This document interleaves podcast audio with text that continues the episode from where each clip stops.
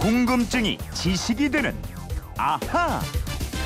네, 듣다 보면 척척 박사가 되는 그건 이렇습니다. 오늘도 궁금증이 지식이 되는 아하부터 시작을 합니다. 휴대폰 뒷번호 5054 쓰는 청취자가 문자를 주셨는데요. 궁금합니다. 도로에 있는 교통 신호등은 언제부터 설치됐나요? 신호등 색깔은 처음부터 빨강, 주황, 초록이었나요? 그리고 세 개가 모두 삼색 신호등을 사용하나요? 그러셨어요. 궁금하시죠? 알려드리겠습니다. 신호등을 아주 잘 지킬 것 같은 김초롱 아나운서입니다. 어서 오십시오. 네, 안녕하세요. 신호등을 아주 잘 지킵니까? 잘 지키려고 노력을 합니다. 어릴 때부터 정말 철저하게 교육받았어요. 어떨 때 안 지킵니까? 너무 급할 때죠, 뭐. 배고파서 식당 갈 때?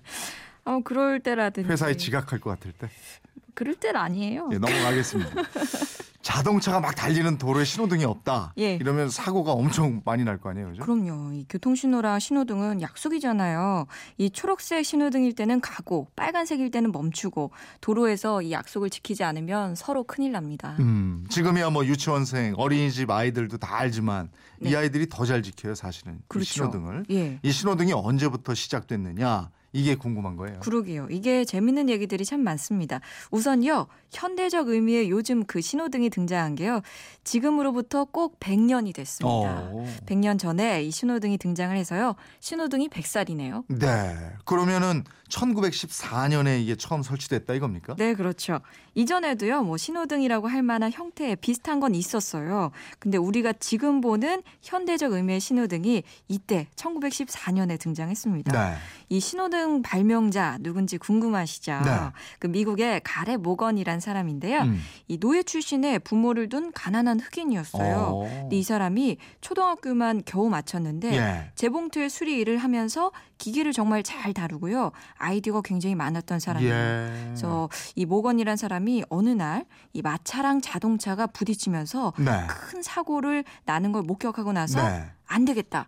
결심을 한 끝에 신호등을 만들었다고 그래요. 아, 그러면 그때는 도로에 자동차도 다니고 마차도 다니고 사람도 다니고 막 그랬는 모양이네요. 네, 굉장히 복잡했어요. 네. 당시 그 자동차 왕이라고 불렸던 헨리 포드가 이 자동차 대량 생산을 막 시작했던 그 시기거든요. 네. 그러니까 자동차도 있고 마차도 있고 뭐 자전거도 있고 사람들도 막 같이 다니고 어. 정말 무질서한 거예요. 예. 그러니까 도로가 굉장히 복잡했겠죠. 음. 그러니까 사고가 자연스럽게 많이 일어났습니다. 음. 그래서 이 가렌 모건이 정지랑 출발 신호가 있는 T자 형태의 신호등을 만들었는데요. 네.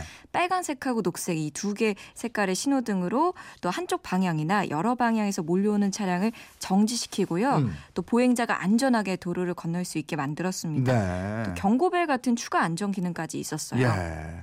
약속 없이 무질서 하던 시절에 사고 예 방하는 역할을 아주 톡톡했겠네요, 이게. 네. 근데 지금이랑은 조금 달랐는데요. 예. 삼색이 아니었고요. 그러게.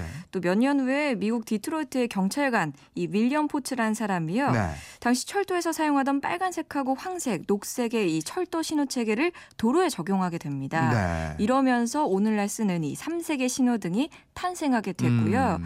또 가렌 모건은 아까 처음에 개발한 그 신호등을 네. 1923년에 특허 등록을 해요. 어. 그러, 그러고 나서 요즘 그 전구로 유명한 지휘사에다가 네. 당시 4만 달러를 받고 모든 권리를 넘기게 됩니다. 어, 가렌 모건 이 사람이 예. 진짜 엄청나게 많은 생명을 구한 어떻게 보면 또 인류의 은인이 되겠네요. 그러네요. 당시 4만 달러가 얼마인지 모르겠지만 예, 돈도 많이 벌었을 거고. 그러겠습니다. 예.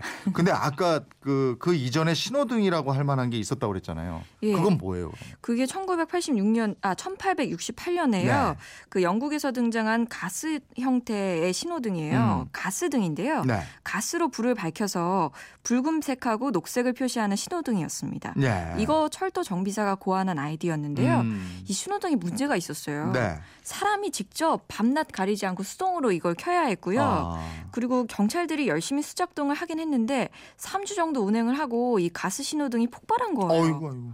그래서 신호등 작동하던 경찰도 크게 부상을 네. 했고요. 그 뒤로 이 신호등은 사라지게 됐다고 그랬군요. 합니다. 만약에 그 시동 그 신호등이 아무 문제 없고 이랬으면 가렌색 예. 신호등은 빛을 보지 못했겠네요. 그랬겠죠? 예. 근데 이 신호등 색깔 이게 세계 공통입니까? 음, 신호등 형태랑 디자인이 나라마다 조금씩 다른데요. 이 뭐 빨강색, 주황색, 초록색 이 세 가지 색깔은 세계 어디서나 공통입니다. 음. 빨간색일 때는 멈추고 네. 주황색은 곧 신호가 바뀐다니까 경고를 뜻하고요. 음. 초록색은 이제 진행해도 좋다, 가도 음. 된다 이런 뜻이죠. 그럼 색깔들의 약속은 어떻게 정해졌을까요? 왜 하필이면 빨간 신호등이 정지하라는 신호가 됐을까요? 초록색이나 주황색 아니면 노란색 이런 걸로 하지 않고. 그렇죠. 뭐 개발자가 마음대로 정했을 수도 있는데 네. 이게 우리 인체와 눈과 관련해서 과학적인 의미가 숨어 있습니다. 음. 우리 눈이요, 이 망막에 확실한 상이 맺히게 하기 위해서는 수정체를 확장시키거나 또 수축시켜서 조절하게 되거든요. 맞아요. 그 카메라 핀트 맞추는 것처럼 그렇게 되는 예, 거잖아요. 예. 근데 이 빨간색이요, 빛의 굴절률이 작아요. 음. 그래서 망막보다 뒤에 상을 맺게 되는데 이렇게 되면 핀트 기능을 가진 수정체가 급하게 조절을 시작하게 됩니다. 네. 그래서 빨간색이 실제보다 좀 더더 도출돼서 보게 아, 된대요. 그러니까 빨간색이 더 잘 보인다 이거죠. 그렇죠. 어. 돌출돼 보이니까 네. 멀리서도 잘 보이게 되는 거예요. 음. 근데 반대로 초록색은요 빛의 굴절률이 커서 망막보다 앞에 상을 맺습니다. 네. 그렇게 되면 수정체가 가늘어지고요. 음. 그 영향으로 실제보다 더 들어가 보여요. 아. 이런 현상들을 색 수차라고 하는데요. 예. 이 빨간색처럼 실제보다 가까이 보는 색을 진출색이라고 하고요. 예. 또 초록색이나 파란색처럼 또 검은색처럼 실제보다 멀리 보이는 색을 후퇴색이라고 부릅니다. 아, 여기에도 다 과학이 있네. 그렇죠. 예. 신호등 얘기하다 보니까 왜 전에 축구에서 심판들이 옐로 카드 이런 거 꺼내잖아요. 예. 근데 어떤 심판이 자동차 운전하고 가다가 신호등을 보고 생각해낸 거다 이런 말씀 저희가 드렸던 예, 적이 예. 있거든요. 그래요. 경고의 의미로. 5054님 신호등이 어떻게 생겨났는지 또 색깔은 세계 공통이라는 거 아셨죠? 예, 덕분에 저희도 새로 알게 됐습니다. 이게 100년 됐군요. 예, 오래됐습니다. 1914년. 예. 이번 저는 궁금증이나 질문 있는 분들 어떻게 하면 됩니까? 네, 그건 이렇습니다. 인터넷 게시판이나요. MBC 미니 휴대폰 문자 샵 8001로 보내주시면 됩니다. 문자는 짧은 건 50원, 긴 건 100원의 이용료가 있어요. 여러분의 궁금증 저에게 꼭 보내주시고요. 안전한 하루 보내십시오. 네, 궁금증이 지식이 되는 아하 김초롱 아나운서였습니다. 고맙습니다. 고맙습니다.